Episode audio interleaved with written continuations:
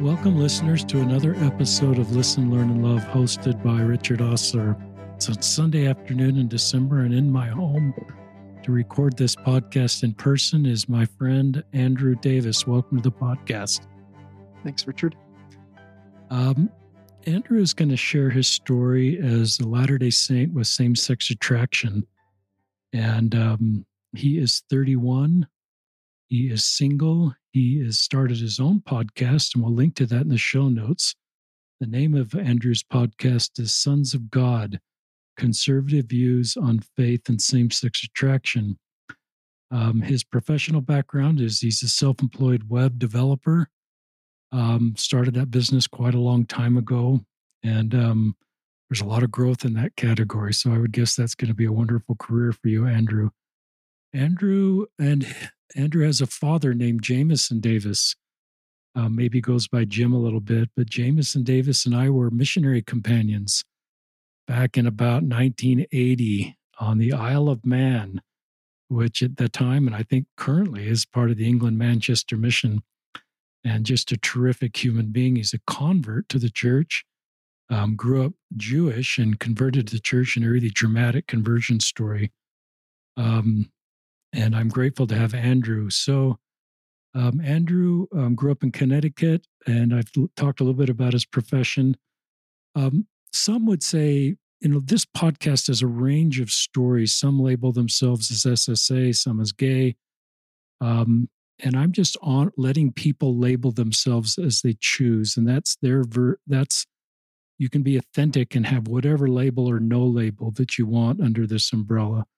And I'm trying to support that. And um, this is a probably an underrepresented group of people that have same-sex attraction, deeply committed to church, deeply committed to living covenants, and um, some maybe are more silent about being S S A, would not march in a pride parade, would not put on a pride flag, and I, and I honor that. And that is an authentic, legitimate path, and probably stories that are unrepresented. So I'm grateful to have Andrew in my home.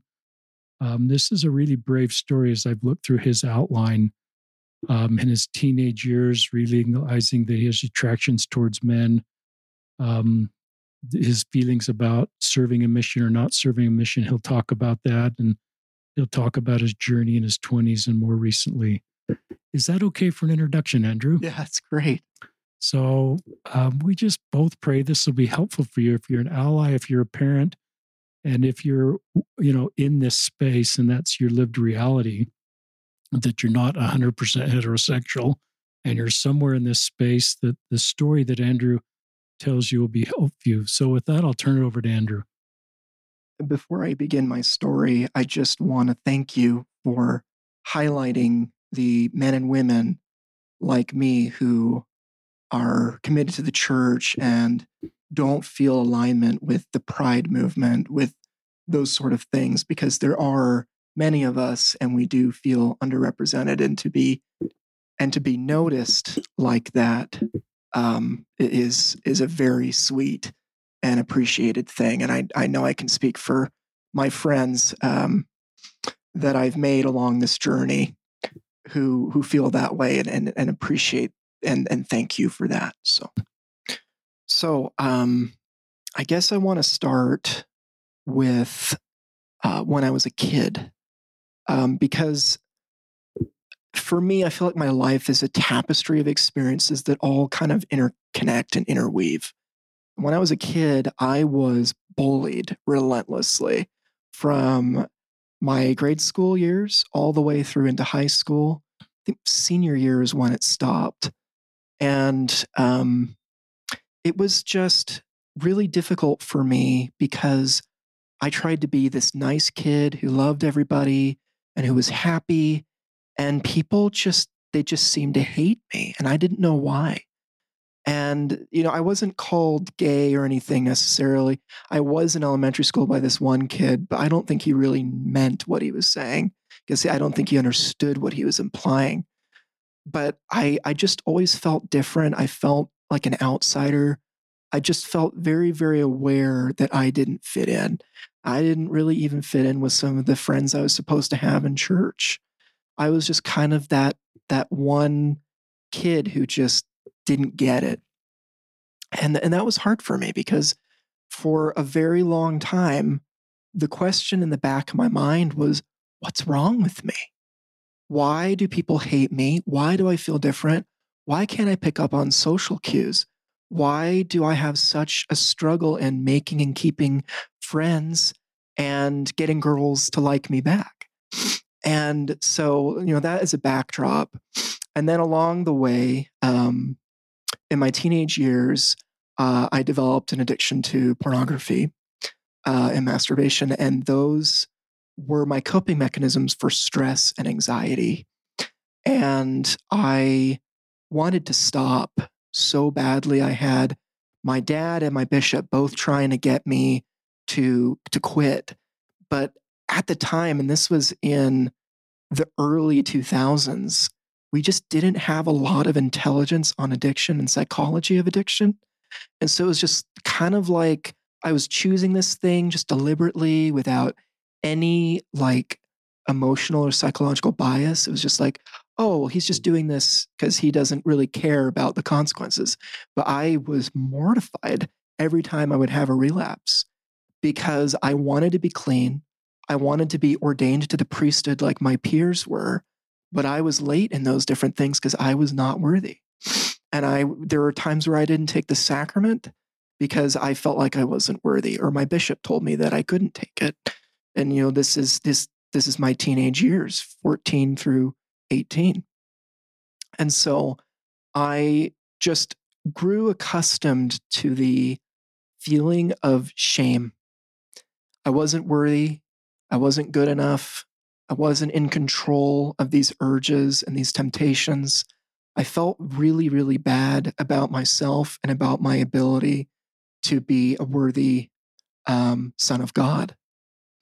And so along this journey, I would be beating myself up and being really sad. And the Spirit would come in and say, you don't need to beat yourself up. You don't need to feel sad. The Lord loves you and you're worthy of his love. And this is just something that you have to deal with right now. And it was interesting because it would be a little bit in contrast to the things I was feeling, the things I was hearing. So from those younger years, the Spirit was really, really there to reassure me about my identity, to reassure me about my worthiness. Even if I wasn't worthy right in that moment, my divine nature as a son of God, as a child of God, that was what counted, and he taught me that. So it, it wasn't, you know, one day I was able to stop my addiction and everything was great and peachy. It has stayed with me through my whole life. But as I grew older and more experienced, and as the wisdom um, in society started to understand addiction and these types of things more, I started to realize that I was not partaking of a forbidden fruit deliberately without regard for consequences and in rebellion with God. I was a victim of a situation where the only way I felt like I could cope and survive was to act out with these temptations. And that perspective really helped me understand sin, worthiness, and God's love. Because instead of beating myself up and feeling sad and feeling down for days, I would relapse and I would pick myself up and I'd say, okay, this happened, but now it's over. I developed a saying that I like to tell myself: sin is a moment, repentance is a lifetime.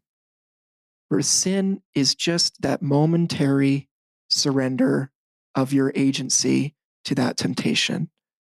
But the whole journey before and after is what really counts. We fall down and we get back up.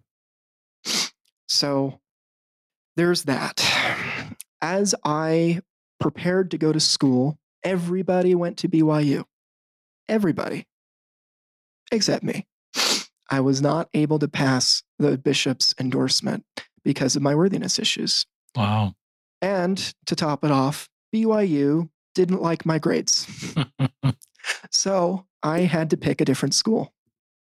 Well, I wanted to be in Utah, Coming from Connecticut, I was used to trees and that claustrophobia you get when all there is is trees and no open space, and you have to be glued to your G P S because there's no grid system. I came to Utah once with my father um, to visit uh, Ellis Ivory, uh, his mission president, and his family. And I went out in their backyard and I looked around and I saw the city lights and the mountains and the wide open spaces. And I just had the strongest feeling. I want to live here in Utah. I want to go to school here. I want to live in Utah, and I don't ever want to go back to Connecticut when I'm an adult. So I looked for schools in Utah, and I decided upon, with some help from some friends, Utah State University, which brought me to Logan, Utah, one of the coldest places in the state. Um, but I loved it because I loved the cold and the snow because I didn't have to drive in it yet. Um, but at Utah State, I had this social awakening. I was liked by everyone.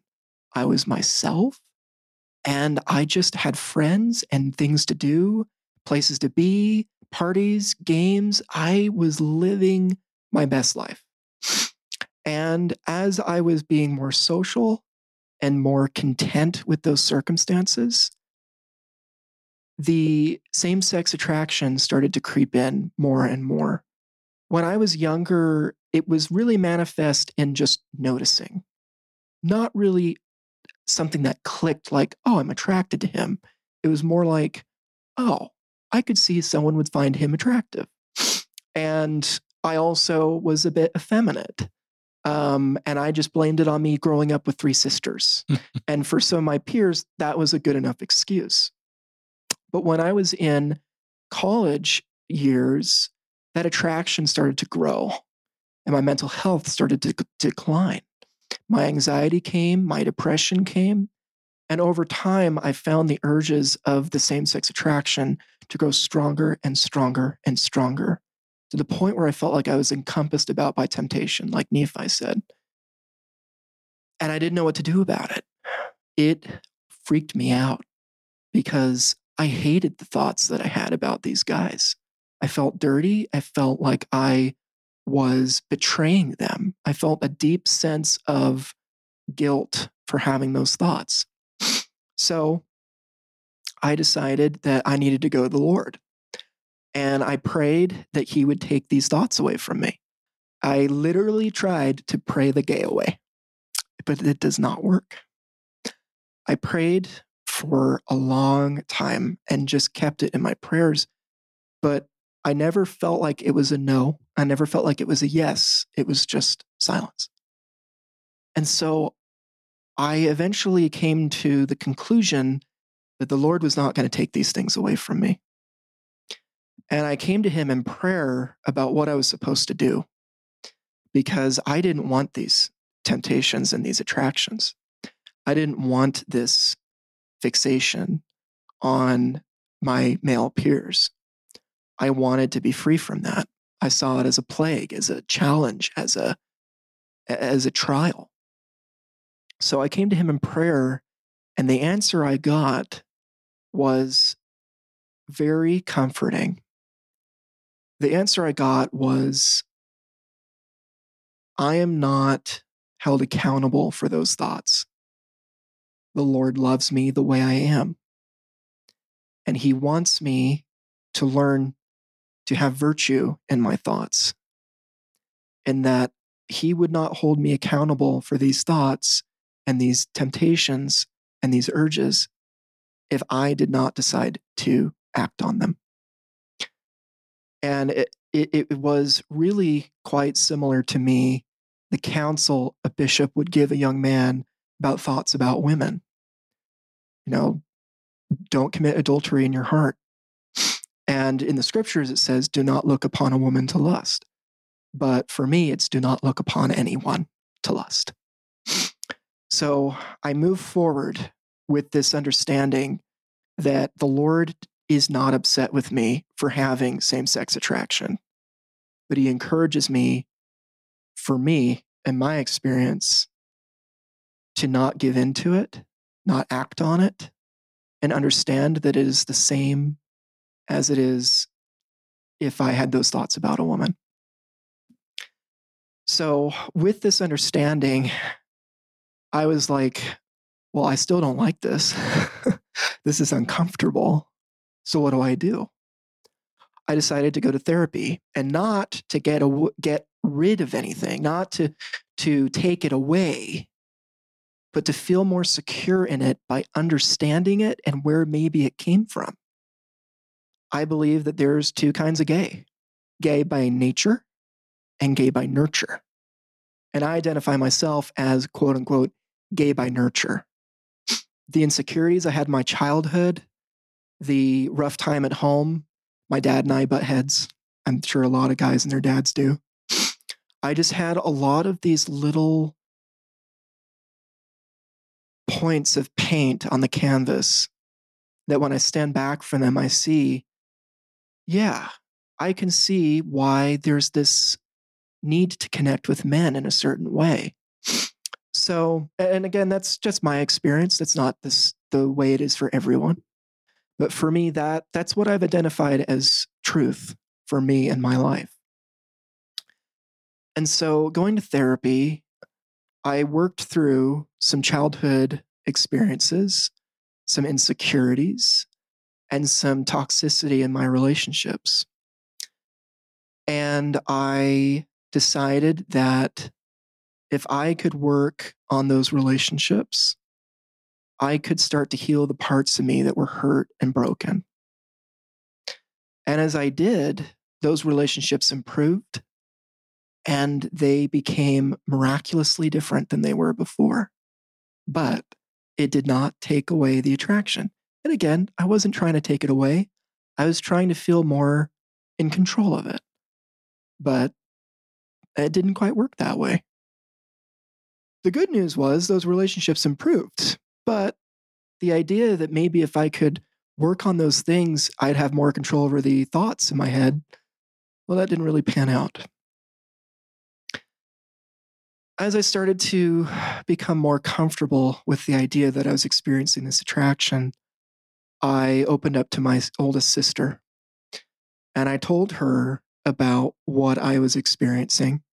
And she was very sweet and didn't try and say, oh, well, you know, she didn't, she didn't try to steer me in any one direction. She just said she loved me, she accepted the way I was, and I shouldn't worry about it. And we joke about guys I found attractive in the restaurant we were sitting at for lunch. It was completely comfortable for her. I, I think she enjoyed it. I think she thought it was funny. And, and I thought it was funny. And it was great. So I had one family member that I opened up to and could feel comfortable with and could feel safe with. Later on, I opened up to my parents. And this is actually quite funny to me. Um, I explained um, that I had experienced same-sex attraction. My dad doesn't say anything, but my mom kind of cocks her head and she says, "Are you sure?"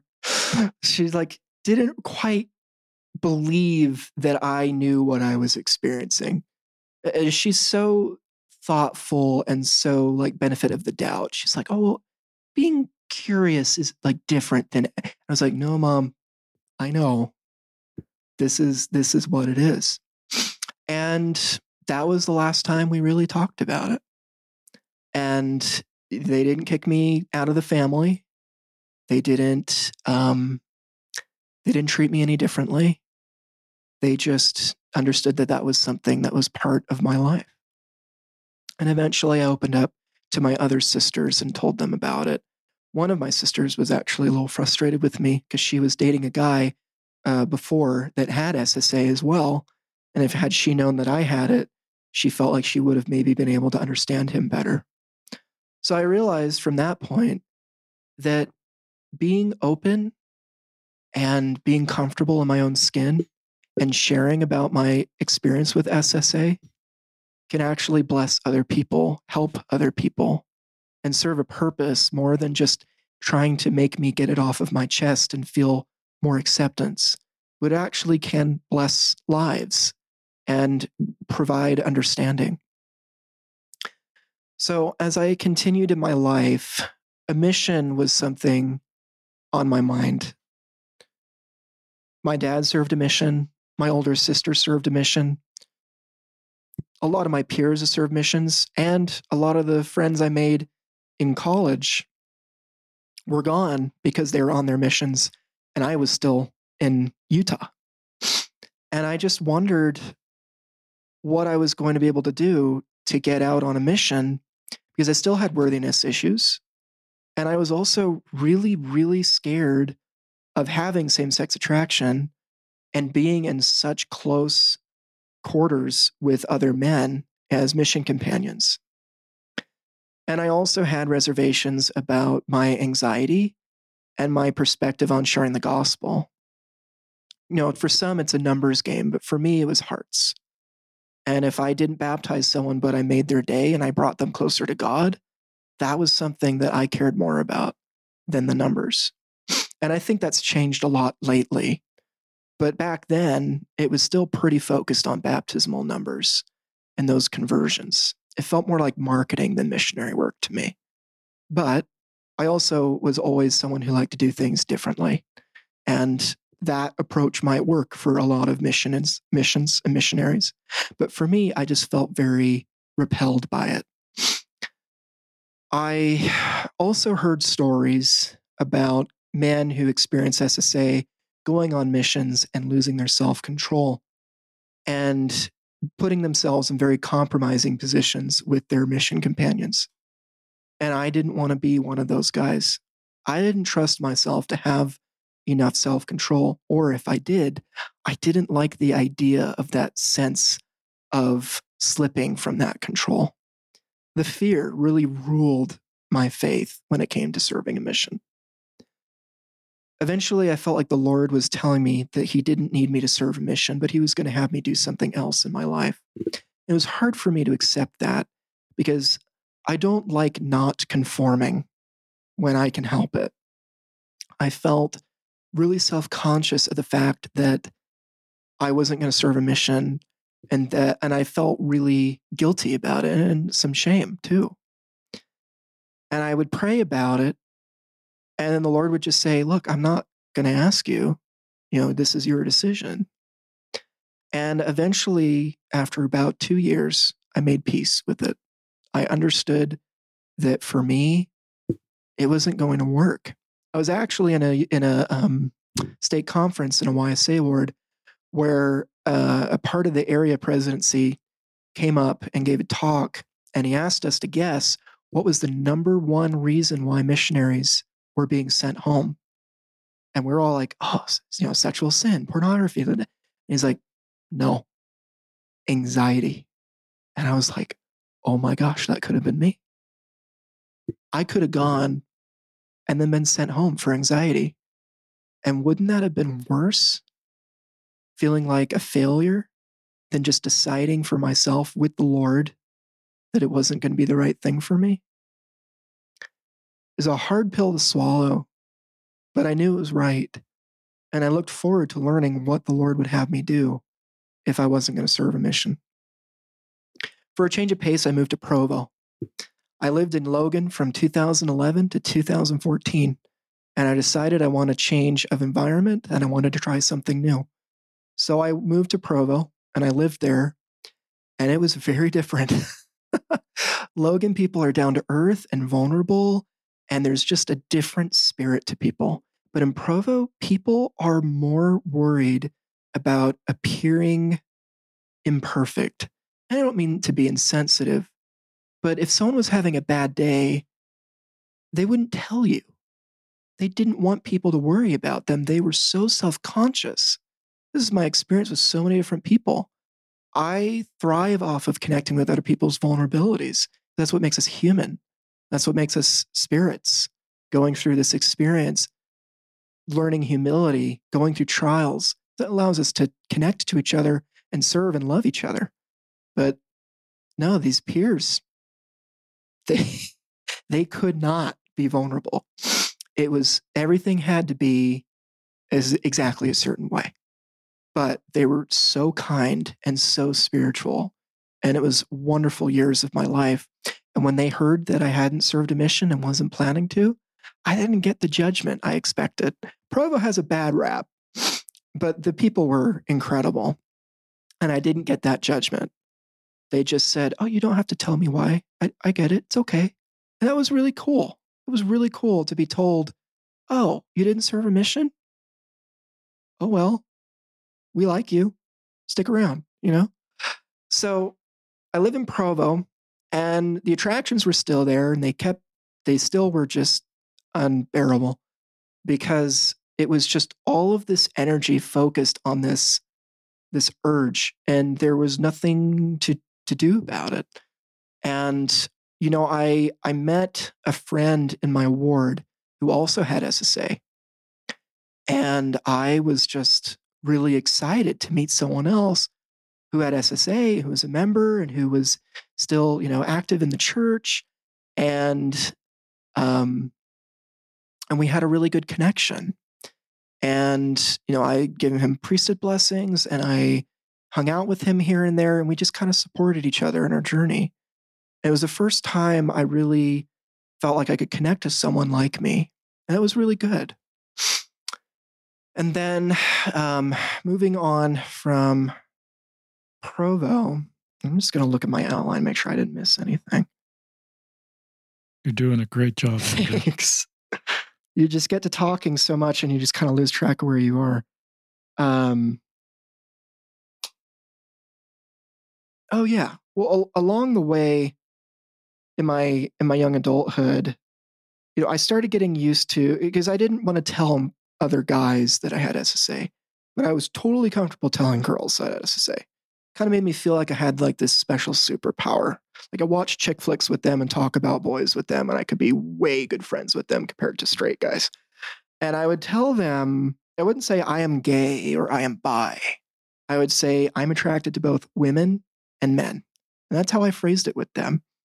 And as I opened up to more of these friends of mine who were the girls, I felt a little more comfortable with myself, because letting them know kind of felt like it was taking that a little chunk of that self-consciousness and that shame away from me. So, um, having decided that I didn't want to serve a mission and that I wasn't going to, and understanding the Lord had a plan for me that was going to be different than a traditional mission. And, and I was okay with that, because I also wanted to make my whole life my mission and not try and compress Christ-like service into two years. Because I didn't want to ever lose that light and that conviction. I've seen so many, you know, missionaries come home and just kind of fall off the face of the earth after their mission. And I didn't want that to be me.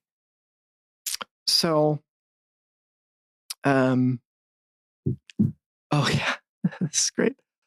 So, uh, I, I went through my young adulthood in Provo and Logan, and I still had this sense that there was something wrong with me, because I still had mental health challenges, I had anxiety, had these attractions, just felt a lot of things that weren't right, weren't, weren't correct. I was in a meeting once where a brother put his hand on my, on the inside of my arm, say, hey, how you doing? And it traumatized me. I was scared of him because he touched me. And I'm like, well, that's not normal. So I need to figure that out. So I'm just working through all these different things, and I start to recognize that I have some sensitivities to things.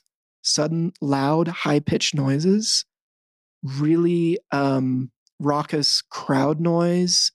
I'd find myself at uh, church activities in Y S A, leaving the ruckus of the activity, going into the chapel in the dark and playing the piano. And I didn't realize it until this year as I've been working on it, but it was because I was overstimulated by all the noise and I needed to go and recharge and have some quiet time. Eventually, I self-diagnosed myself with Asperger's, mm. uh, very high-functioning autism, and they doesn't exist anymore. I'm on the spectrum is all I'm allowed to say, but I, if it was still allowed to be used, the word is Asperger's. And it, as I, it, it was actually quite funny, because I hated fire alarms, like hated them, because I hated the noise they made. and I was afraid of them going off. There was a time in my life where I had nightmares about fire alarms going off. And I'd wake up and I'd duck under my pillow and I'd plug my ears. Not the greatest thing to do when a fire alarm's going off, but that's what I did.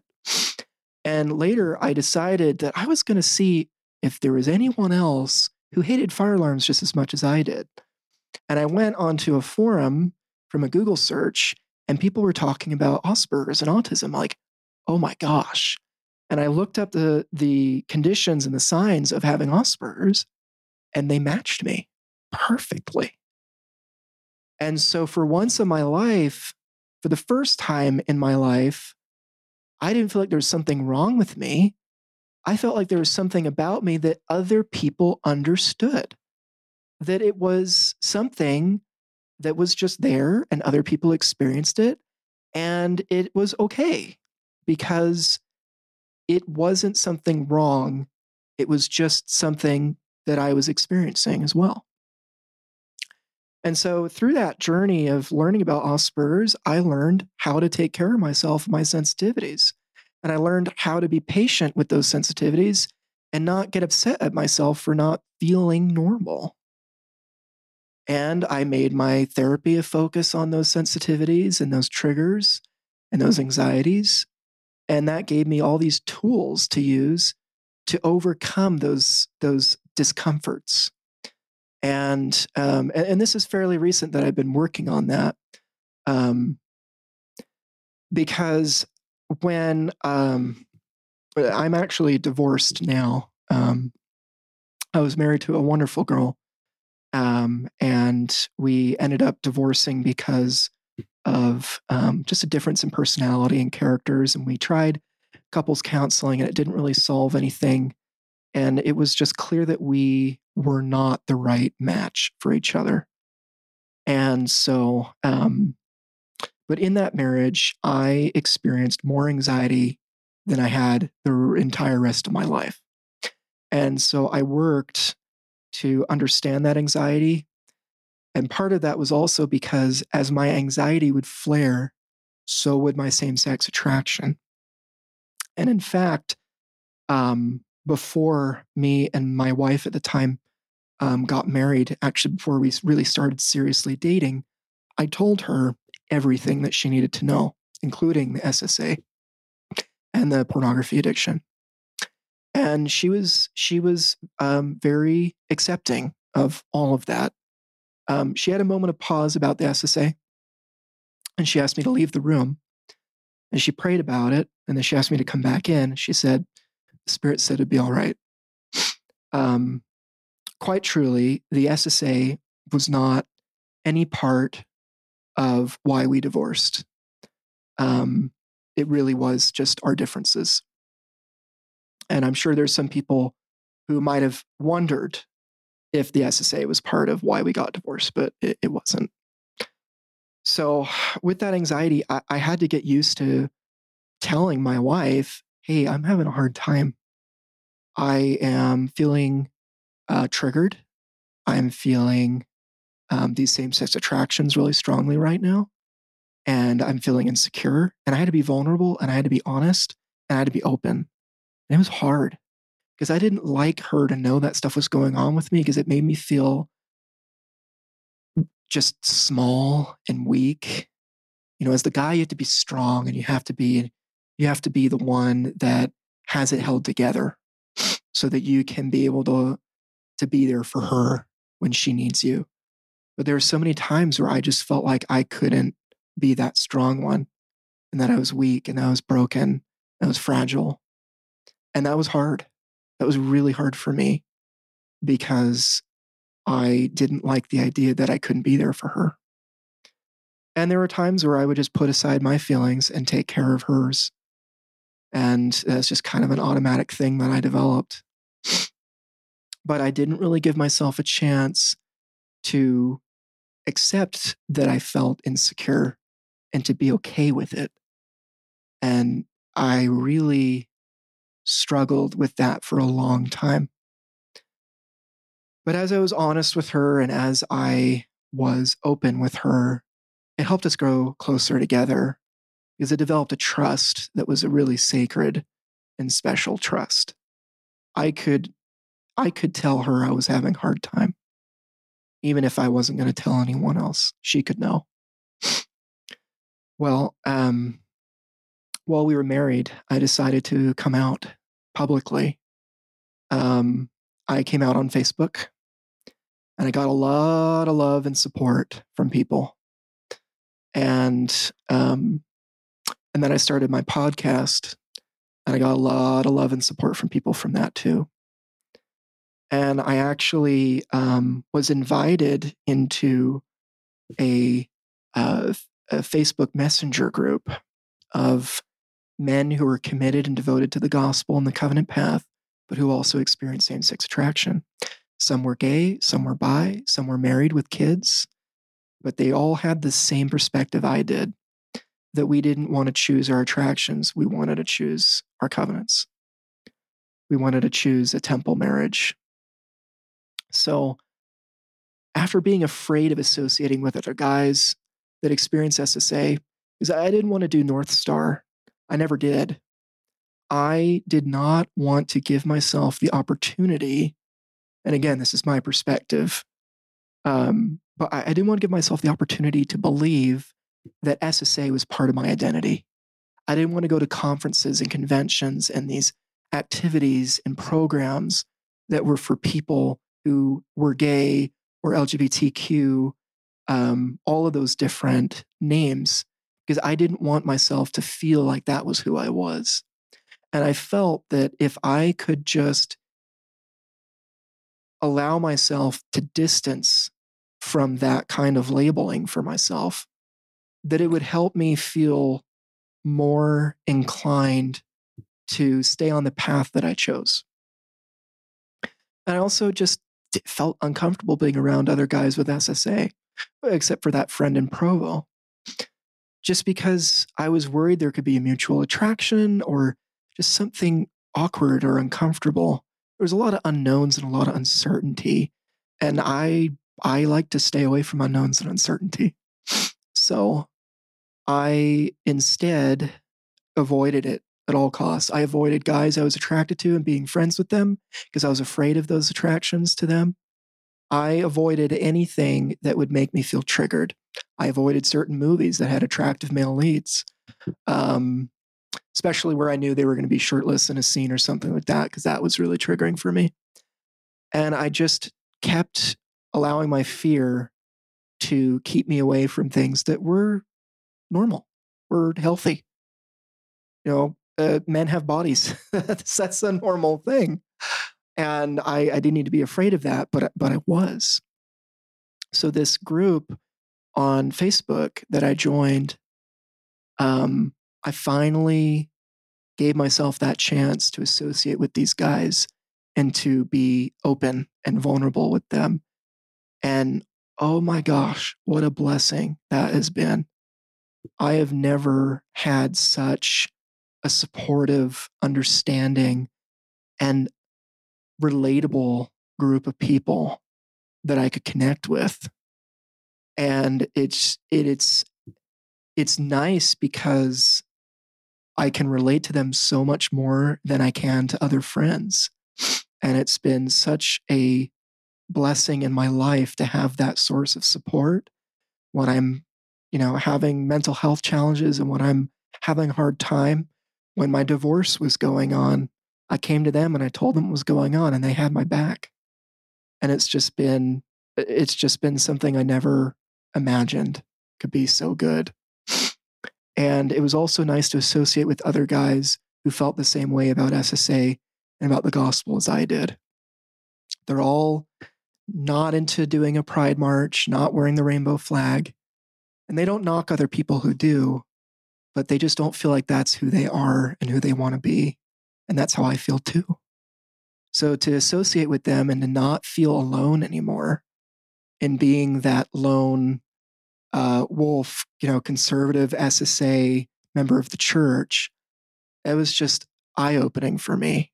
It helped me realize that, you know, if there's those guys there in this group, there's other guys out there who don't even know we exist yet, and who might be looking for the same kind of support.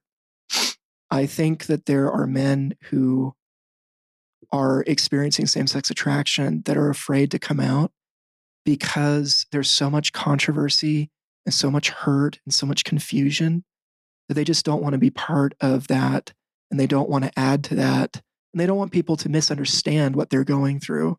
So they just kind of, for them, maybe suffer in silence.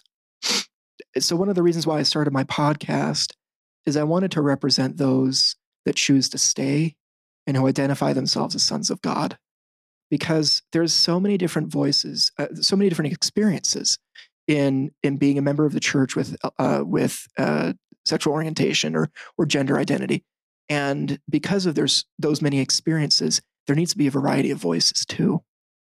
And my camp has always felt underrepresented because we see, um, you know, quote unquote Mormon celebrities come out and say, "Oh, I'm gay," and then months or years later, leave the church.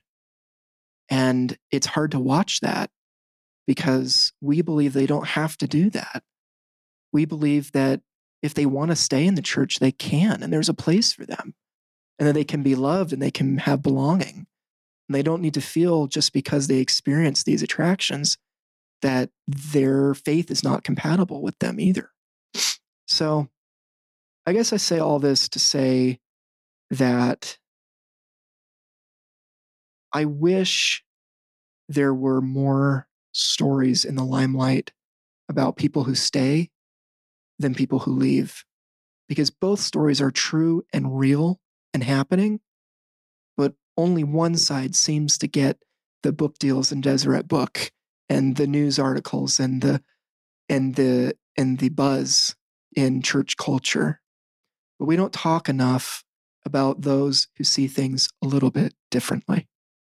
And I hope through the podcast I started that we can shine light on those stories, and that we can show that there's more than one way to experience same-sex attraction in the Church of Jesus Christ of Latter-day Saints.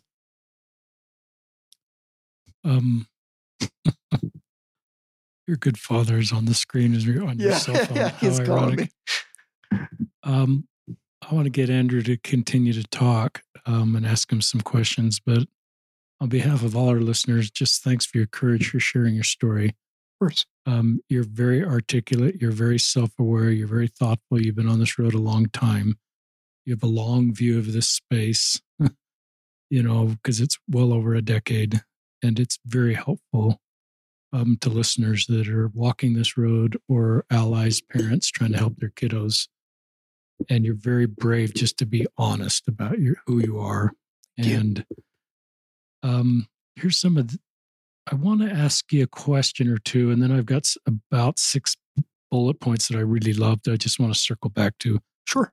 And I asked you this before we went live, so I know the answer, but you listeners may be wondering, and I really appreciate being transparent. You've gone through a divorce, and I will make a comment that my younger self would be aware of somebody in a mixed orientation marriage, quote unquote, which I define as one or both not being one hundred percent heterosexual, and say, well, I always want to find a backstory of why a marriage doesn't work, so I'm going to point to your same-sex attraction, and that'll sort of that'll be the answer for me. But my older self listeners would say, it's not my job.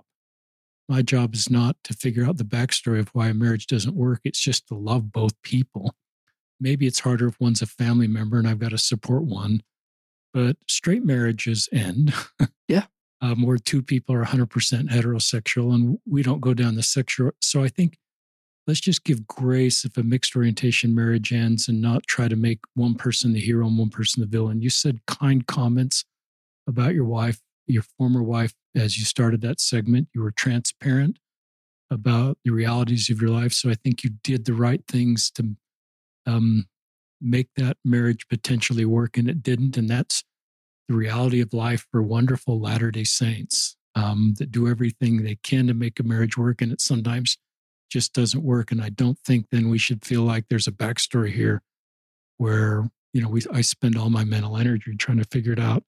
But the question is, um, do you want to marry again? Yeah, I do. I And obviously a woman. By yes. Yes, I, I want to marry a woman in the temple. And um, this experience um, with with divorce and, and this ex-wife, it, it didn't make me feel like it was the wrong road, a temple marriage to a woman. It just made me feel like it was the right idea, but the wrong person. And you know, I've I've I've thought in times of greater weakness about, you know, just trying to pursue a guy. But for the goals I have, for the desires of my heart, and for my devotion to Christ and his covenant path, I knew that if I even experimented with dating men, it wouldn't lead me to where I wanted to be. In fact, it could have the potential to hurt me and further um, create a haze on that path that I really want. And I just never gave myself the chance because I didn't want to, to, to date men. I just knew for me and my experience and my story that that was not something I wanted. I wanted friends that were guys, but I didn't, I didn't want to date any. And so I only dated women. And that's what I plan to continue to do. I'm glad you answered that, because my younger self might have said, well, you know, that, uh, or others, I'm not sure I would have said that, to be honest, but others might be listening and say, well, Andrew, that's your signal that you ought to date men, and that didn't work out. And I love the way you have a vision for your life, um, a grounding in the gospel, that this is not then, okay, now I'm starting a new path. I'm still on the same path. Mm-hmm. And this is all part of my experience on this path. So I thought that was pretty thoughtful. Um, and now I'm going to go through my list of bullet points just real quickly. Um, what I love you being honest about pornography use. And um, to me, the challenge with pornography, it's a sin. I think Andrew and I will both agree the sin. It's sort of the shame that comes with it and the separation from God. So you said something that I wrote down word for word. Sin is a moment. Repentance is a lifetime. Yeah. So I like things that don't say pornography and masturbation's okay, which you didn't. I like things that give context to give hope. And um, you talked about lapse. You talked about relapse. But one of my Y S As taught me about lapsed versus relapse. And for listeners that are working to solve porn, lapse is where you you mess up, but you sort of you you maybe even have a journal that's just a private journal that you don't ever share with anybody. And you kind of write down the backstory of what happened in that lapsed, and you look at it as a positive experience, saying, "Yeah, I messed up, but what happened?" And you look at it as three steps forward, one step backward. Relapse is where you just, in using that word, is just where you sort of give up and you binge and you just mm. don't care. Mm. And so I think there's some nuance between lapsed and relapse. That that's interesting. Be, I've never heard that before. And that's something a Y S A taught me. Yeah. Um, and so some Y S As would use journals, not a not a journal that be passed down to posterity. Right. A very private journal. Because um, sometimes when they could identify the lapse, they could identify the four days that led up to the lapse and sort of why they were more vulnerable in that moment. And a lot mm-hmm. of the Y S As talk about this as a spiral staircase where every mess up, you're not back to square one. Satan wants you to feel like you're back to square one with every mess up and all the work you've done is for naught. Yeah. And you're just reburdening the Savior by repenting again. That's Satan's a way to keep you in the circle of shame and self-loathing. I Absolutely. think the Savior would say, no, you're one step closer to solving this. And I've already paid the price. Stay out of the shame road. Look forward with, you know, with being positive. I even felt like the sacrament for some Y S As working to solve porn was more about, I asked them, would the sacrament, taking the sacrament help you, or would not taking the sacrament help you, and kind of help them decide that for themselves. Because mm-hmm. a lot of the sacrament, in my mind, is not a penalty for the past, unless that's a positive thing for you. It's more of your commitment to the future. Yeah. So there's some nuance there that no one taught me except the Y S As. Because they were walking this road. But I will link in the show notes too, since we talk a little bit about pornography, there's a chapter in my second book called Ending Pornography Use. Second book is called Improving Latter-day Saint Culture, and I'll just link to that in the show notes. Um, it's just everything that I would share with anybody working to put porn use behind them, or parents or local leaders. And I'll just link to that free, where you don't have to buy the book. You can just download the chapter. Um, I love this, not accountable for your thoughts.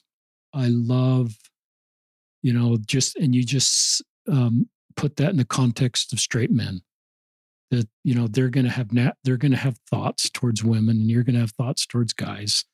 And both of those, we're not accountable for our thoughts. Some would call them intrusive thoughts when they become a little bit awkward. I don't know what the right word, where you just mm-hmm. clearly know that's not quite the thought I want to have in mind. But mm-hmm. I think that takes the shame out of the equation. And, but the, your story of prayer to get to that point and receive personal revelation is really thoughtful, Andrew. And I, listeners, don't think, you know, when, that's what I try to normalize for people that aren't one hundred percent heterosexual, is how you feel. Be at peace with that. God's created you as you intended. You can't look in the mirror and think who you are is a mistake to God, because that just right. creates shame that may separate you from your relationship with God. Right. And your story is so much, I have this great relationship with God, and I've gone back to God over and over and over again, and God has been there with me. So I love that. I love that you went to therapy, but it wasn't to become straight. Right. It was um, to know how to navigate this. And I thought that was so thoughtful. And maybe twenty years ago, we would have sent you to therapy to, to sort of undo this, mm-hmm. like something had gone. But I love that. And I thought that was really helpful. Just a thought on pornography for my listeners that aren't um, regular listeners. My old self would have said, You're, there's some backstory here. If we can unwind it, we really, you're really straight. And so my younger self might even said, pornography has rewired you. And my older self would say, pornography is usually just a window into your sexual orientation versus something that changes it. I don't know if you're okay with that, but that's generally what I would say. That's not normalizing pornography right. use. Yeah. And I realize that pornography use can move, can move people into behavior. Um, past just the thought stage, is they're seeing things that are obviously inappropriate. But generally, my feeling is pornography is a window into someone's sexual orientation versus something that changes it. Any, are you okay with that? It's your podcast. I want to make sure I'm not putting content no, in here. You're no, not. You're, a- well, this this is your podcast. But I I've seen, as I've journeyed with mental health, with sexual orientation, with um, sexual psychology, lots of introspection. Um, I actually, for myself, have identified a pattern um, because I'm attracted to men and women. Um, the pornography that I would be drawn to would be representative of an unmet need. So for me, I knew what emotionally I needed based on what pornography I was tempted to look at. And that became a huge strength, because I could say, oh, I am feeling like I'm out of control. I'm feeling like I am weak and powerless in this moment. So what can I do to address these insecurities with God and try and bridge the gap that my brain thinks to pornography can help with? Um, that was a terrific answer. I learned um, quite a bit from you just in that really thoughtful, nuanced answer. And it was, a, um, it comes back to this feeling that you're very self-aware. I've had a lot of time to be introspective. I think that's a credit to you and just your core Christ-like attributes, is you are very self-aware. At thirty-one, exactly who you are and exactly how God feels about you. And I think that makes the rest of your life possible in a really wonderful, thoughtful, healthy way. Um, just going through my list of bullet points, yeah. um, listeners, I love where you say, this is my experience and my story. And that's a, that's a note of grace that Uh, most of our guests do on this podcast. And we have a range of stories here, listeners, and we're not trying to create one story. Um, and part of that goal is so that you can write your own story. If you're in the space of, I'm calling it today, being not one hundred percent heterosexual, that's a that's a label, I guess. That's what But if you're walking this road, I think eventually you've got to write your own story. And often that will be in your twenties when you're coming to these forks in the road. Um, if you're in your teens or early twenties, I think you can just work on becoming the very best person you're going to be. But then you've got to write your own story like you're doing. And you're giving grace for others that are writing a different story, having a different experience. But I think that's a sign of just maturity, another insight into you. Um, part of that is you're writing your own story about your mission and being self-aware enough or seeking personal revelation, have enough confidence in your own story that you're going to write the missionary part of your service a little different than typical. Yeah. And I love the way you frame this up. Your whole life is your mission. Yeah. And the podcast you've started and being, you know, so I love that. And I, listeners are, we do say, you know, hear him. That's such a key part of our doctrine. And, you know, I just love that you are doing that. And that led you to a different feeling about your mission, but you felt love and support and belonging, even as someone that didn't serve a traditional mission. I think that's a great part of your story. Um, you are really good about taking shame um, out of the equation. So that I didn't used to be. And you're really brave. The only, uh, it's brave people like you that share their stories that help other people feel not alone and not shame. We sometimes, I think this should be called the de-shaming podcast. um, next thing I just share with, uh, I share at times that you didn't particularly, you didn't bring up, but if I were doing parenting all over again, I would create a family culture where I would proactively tell my sons and daughters how I would respond to them if they told me about something that's going on in their life, like pornography use. Mm-hmm. You know, I would say our family rules, we don't look at porn, but if you look at porn, either intentionally or unintentionally, this is how I will respond, to sort of take that unknown out of their brain. I don't think that's going to increase porn use, listeners. I think it's going to increase the chance parents can walk the road of their kids. I would also, and I never did this, I, and I don't have any L G B T Q kids, I would, in their teenage years when they're becoming aware of what this is, I would teach what the church teaches from the website about same-sex attraction. I would say, if you, you know, this is how I respond if you're not one hundred percent heterosexual or somewhere in the spectrum of mm-hmm. S S A, gay, trans. Mm-hmm. Um, it isn't a bad outcome to have a kid that's not one hundred percent heterosexual. I think there shouldn't be fear as a parent. It may it makes your life more complicated as you're honest yes, with. I don't want to minimize that. Complication. But it's definitely not a bad... You, your kids that aren't one hundred percent straight are awesome. And they're able to create Zion and build Israel and bring their gifts in a really positive way that... So who you are is part of that. So just some thoughts. And that leads to this next thought. You know, I used to think about the gathering of Israel, and I think about your father. My my visual imagery of your father is him sitting at a desk in our apartment in Douglas on the Isle of Man. And it was on a balcony. We were in a second story. So there's a view out over the the city or the ocean. He's just sitting there studying scripture. That's the only memory I have of two months together of your father. But part of Gathering of Israel was the work we did on the Isle of Man together. He was a terrific senior companion, took me under his arms and taught me so much about the gospel of Jesus Christ from a perspective of a convert.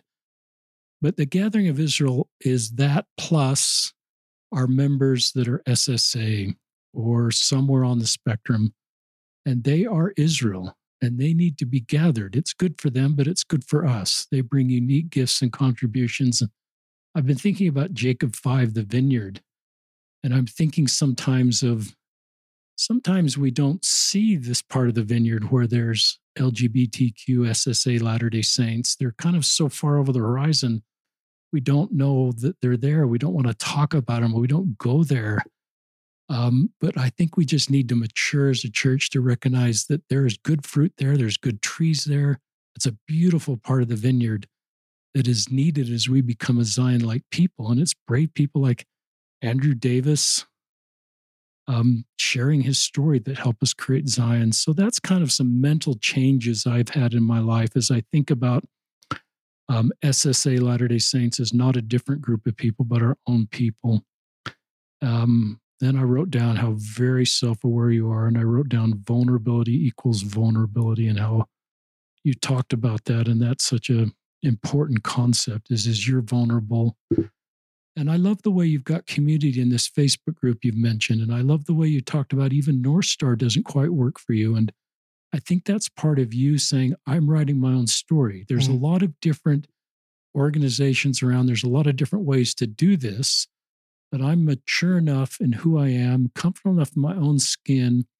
My relationship is with God and the Savior and my vision for my future in the church, that I am in a, not a place of fear where I'm sort of connecting with groups out of fear, out of validation. I'm connecting with groups on an intentional basis because it meets um, where I'm going, and it's a support group for that. And so I thought that was really, really helpful. And I love that group you've got. And I love that there's still community there. It's not like a hookup culture. No, no. You're really careful to say that's not what's going on there. No. But there is a need for community and yeah. just people walking your same road. It can give you support as you all have the same common goal. Yeah.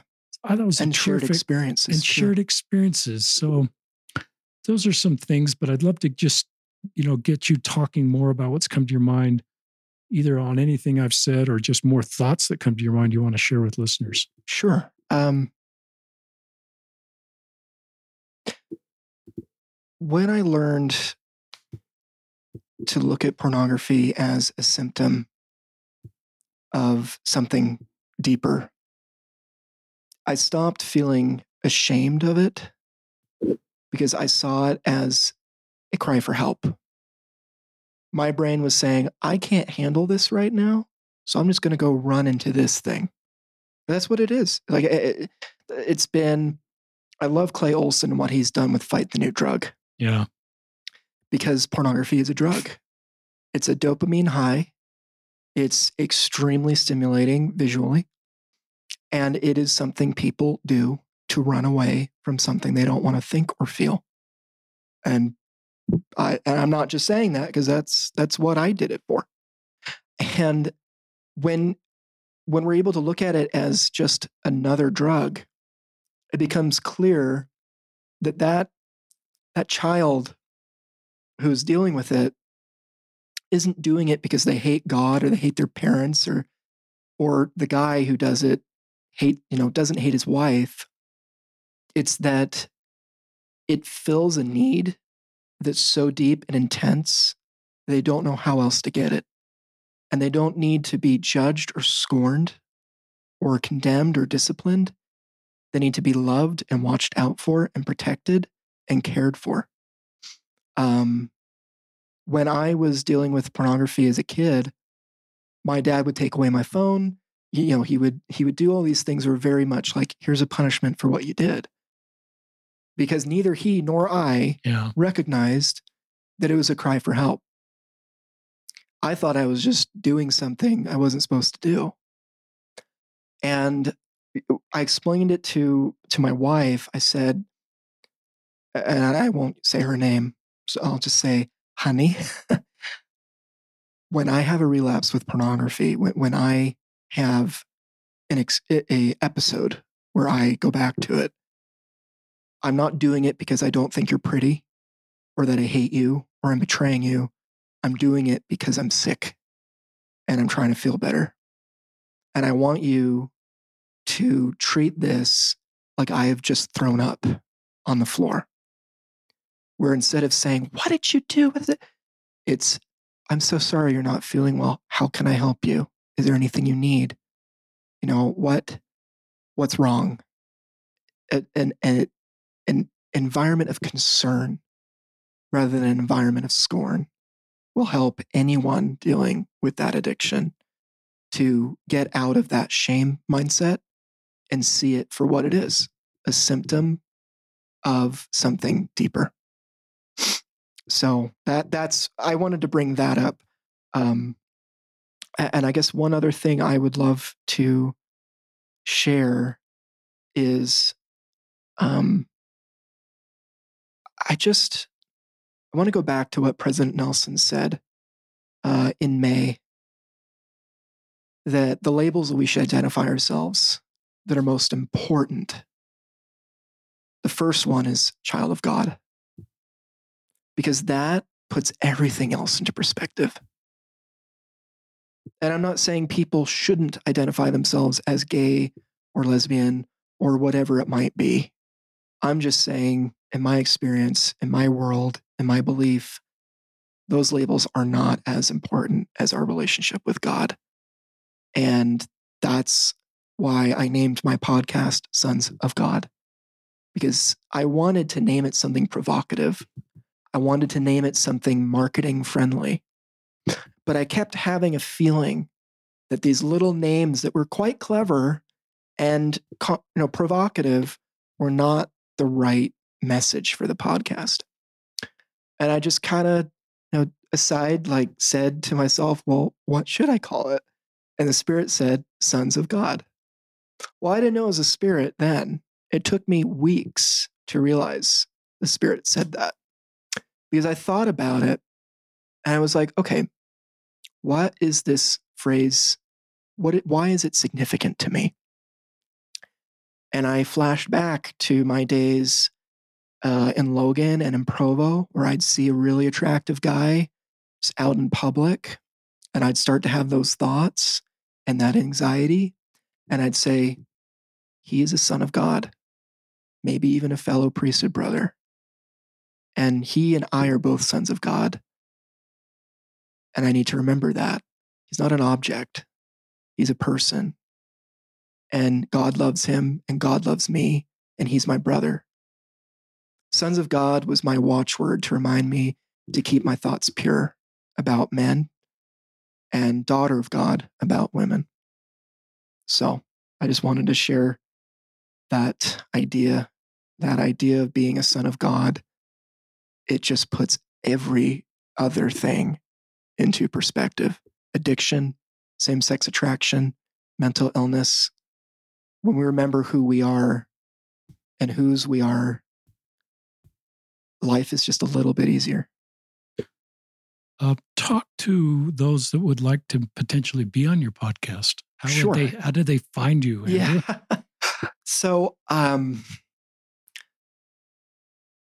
those would be who would want to be on the podcast. Um, I do have a Facebook page for Sons of God, and I do post episodes there.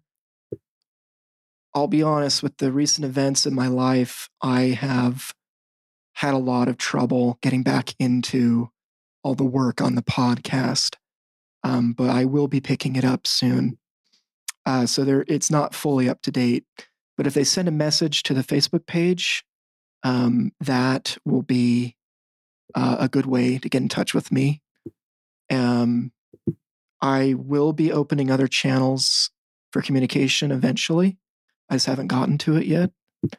Um, but Uh, also talking to someone who has been on the podcast or who knows me personally would be a good way to do it too. But um, yeah, just messaging the page. Um, I will be creating a Gmail account for the podcast. People can email directly to. I just haven't gotten to that yet, but, um, and there will be a website for the podcast as well. So um, I'll make those announcements um, on my podcast when those come out. So if people want to listen and follow along, uh, eventually there will be more channels to communicate with. And listeners will link to the Facebook page that Andrew talked about in the show notes. Um, I love the your backstory, the naming of the podcast. That's terrific, Andrew. And I love President Nelson's talk where he talked about our three labels. Yeah. Um, child of God, which you mentioned, child of the covenant, mm-hmm. disciple of Jesus Christ. Mm-hmm. And I agree with President Nelson, support him. I also agree what I what I felt and what you said is that it, he didn't say we can't take on other labels. Um, we have Swahili wards, we have Tongan branches, we have lots of labels around yeah. community under those labels. And so sometimes on social media, I'll see somebody come out, identify as S S A, and someone will sort of pounce on them saying, You're, no, you can't do that as a Latter-day Saint. And I think that just creates shame And I think it's more of a, an expression of the person saying that they're uncomfortable around this topic or someone who um, experiences same-sex attraction. So I think as we mature as a church and we think of the whole vineyard and the gathering of Israel, we recognize there's people, Latter-day Saints, that aren't one hundred percent heterosexual. Right. And that's a good thing. Just like there's Latter-day Saints that are one hundred percent heterosexual. That's a good thing. They're both equally good things. And um, that's just part of becoming a Zion-like people, is to support each other and love each other equally. So um, I one of the, I love you put another awesome segment about pornography in there, about just what was going on there. I don't think you were getting up one morning and saying, what can I do to displease God? No. These are the ten things on the list. I can shoplift at the local convenience store in Connecticut. I can run red lights. I can look at porn. I'll, so I just think most of the, this goes back to my experience of the Y S As. These are terrific men and women that are deeply committed to the gospel, want to do the right thing. The core of them is so good. But this is the way you framed it up. And one therapist helped me, listeners, to look at is like the iceberg concept, is what the, you know, what's going on above the above top of the iceberg is porn use. And if we just focus in on that, a lot of the Y S As could kind of white knuckle it. But it was more sort of what you invite us listeners to do, is to get to the bottom of the iceberg and understand what's really going on down there. And sometimes that took a therapist. Sometimes it took a therapy journal or a journey Um, support group, but often it's the things you talk about, stress, anxiety, it's coping, and it's sort of then becomes a cycle. And yeah. I, if it's not porn, it's video games, it's food, it's yeah. any number, social media is a big one. I mean, it, it is something. If it's not pornography, it's going to be something, and we need to care more about what is causing that than what the symptom is, because then that, that person is never going to get the help that they need. Exactly. So that was You know, the way you're talking about it, the things that I've learned, it just is the path to healing. And yeah. um, so hopefully some of that's been helpful to you if you're working to put porn use behind you or you're helping somebody. Um, but the shaming comments I sometimes hear in church and about people viewing porn, yeah, marriages can end because of that. Lives can change. Neither of us are taking that off the table. But words matter, and the way we frame this up creates a culture potentially where in our families and our wards, people open up if they're working to solve this. And for the record, the the addiction was also nothing to do with the divorce. Some people might be wondering that, and it, it was not related to that at all. And yeah, I totally, I'm glad you put that, clarified that. I've read this quote before, listeners, and it's a Brene Brown quote. Fitting, oh, she's awesome. She's Fitting is about assessing a situation and becoming who you need to be in order to be accepted. Belonging, on the other hand, doesn't require us to change who we are. It requires us to be who we are. So when I speak on this subject, I write, many S S A members exhaust themselves trying to fit it in. Belonging allows our L G B T Q S S A friends to be who they are and accepted for who they are. Coming out usually isn't about leaving the church. It's about being authentic, helping to belong in our wards of families. But not everyone needs to come out. It's a personal decision. There may be some, and you create space for that in the way you're letting people have their own experience, but there may be some listeners that just don't feel the impression to come out. But I would gently invite you to come out to yourself and get peace with yourself and to come out to God and find out how God feels about you, and, and sort of take that, you know, potential shame out of you as you're on your journey. Uh, more. That's all I've got on my list. Um, more thoughts. Any other thoughts that come to your mind, Andrew? I think that's it. I've been happy to be here. I'm so grateful for this opportunity to be a guest on your show. Well, on behalf of our listeners, that are a lot that are deeply moved by your story, and it's a, it's a needed story, and I hope we hear more stories like you. You're really brave. You're really authentic. You're vulnerable. You're real. You're comfortable in your own skin. You're still a pretty young guy. You've got a great career going, got a great life ahead of you. Um, you give me hope for the future of our church, of the world. And um, God loves you, Andrew, and you know that. Yeah. Um, and he loves all of his children. And I'm just grateful for men, brave men and brave women and others that step forward to share their stories. I love that you started a podcast, and and um, hope and pray that it continues to, you add um, additional um, podcast guests over time and build out your social media as you're just making your way forward. So we just invite you to act on the impressions you felt in your circle of influence, if you're an ally or a parent, or if you're in this space, that this, that Andrew's story will help you to feel more hope. I think it's one of the greatest gifts you can give somebody else is hope for their future and peace for today. And that's the that's one of the greatest gifts of Christ, but often Christ blesses us through other people sharing their stories that help us not to feel alone and feel like, okay, there's somebody like me. Andrew Davis had the guts to just share his story. And I now have some more peace and hope in my life, and I don't feel alone. So thank you, Andrew Davis. Thank you, my former missionary companion, Elder Jamison Davis, for bravely joining the church um, in your teenage years, serving a mission, all that you do in your life. And this is Richard Ostler signing off from another episode of Listen, Learn, and Love.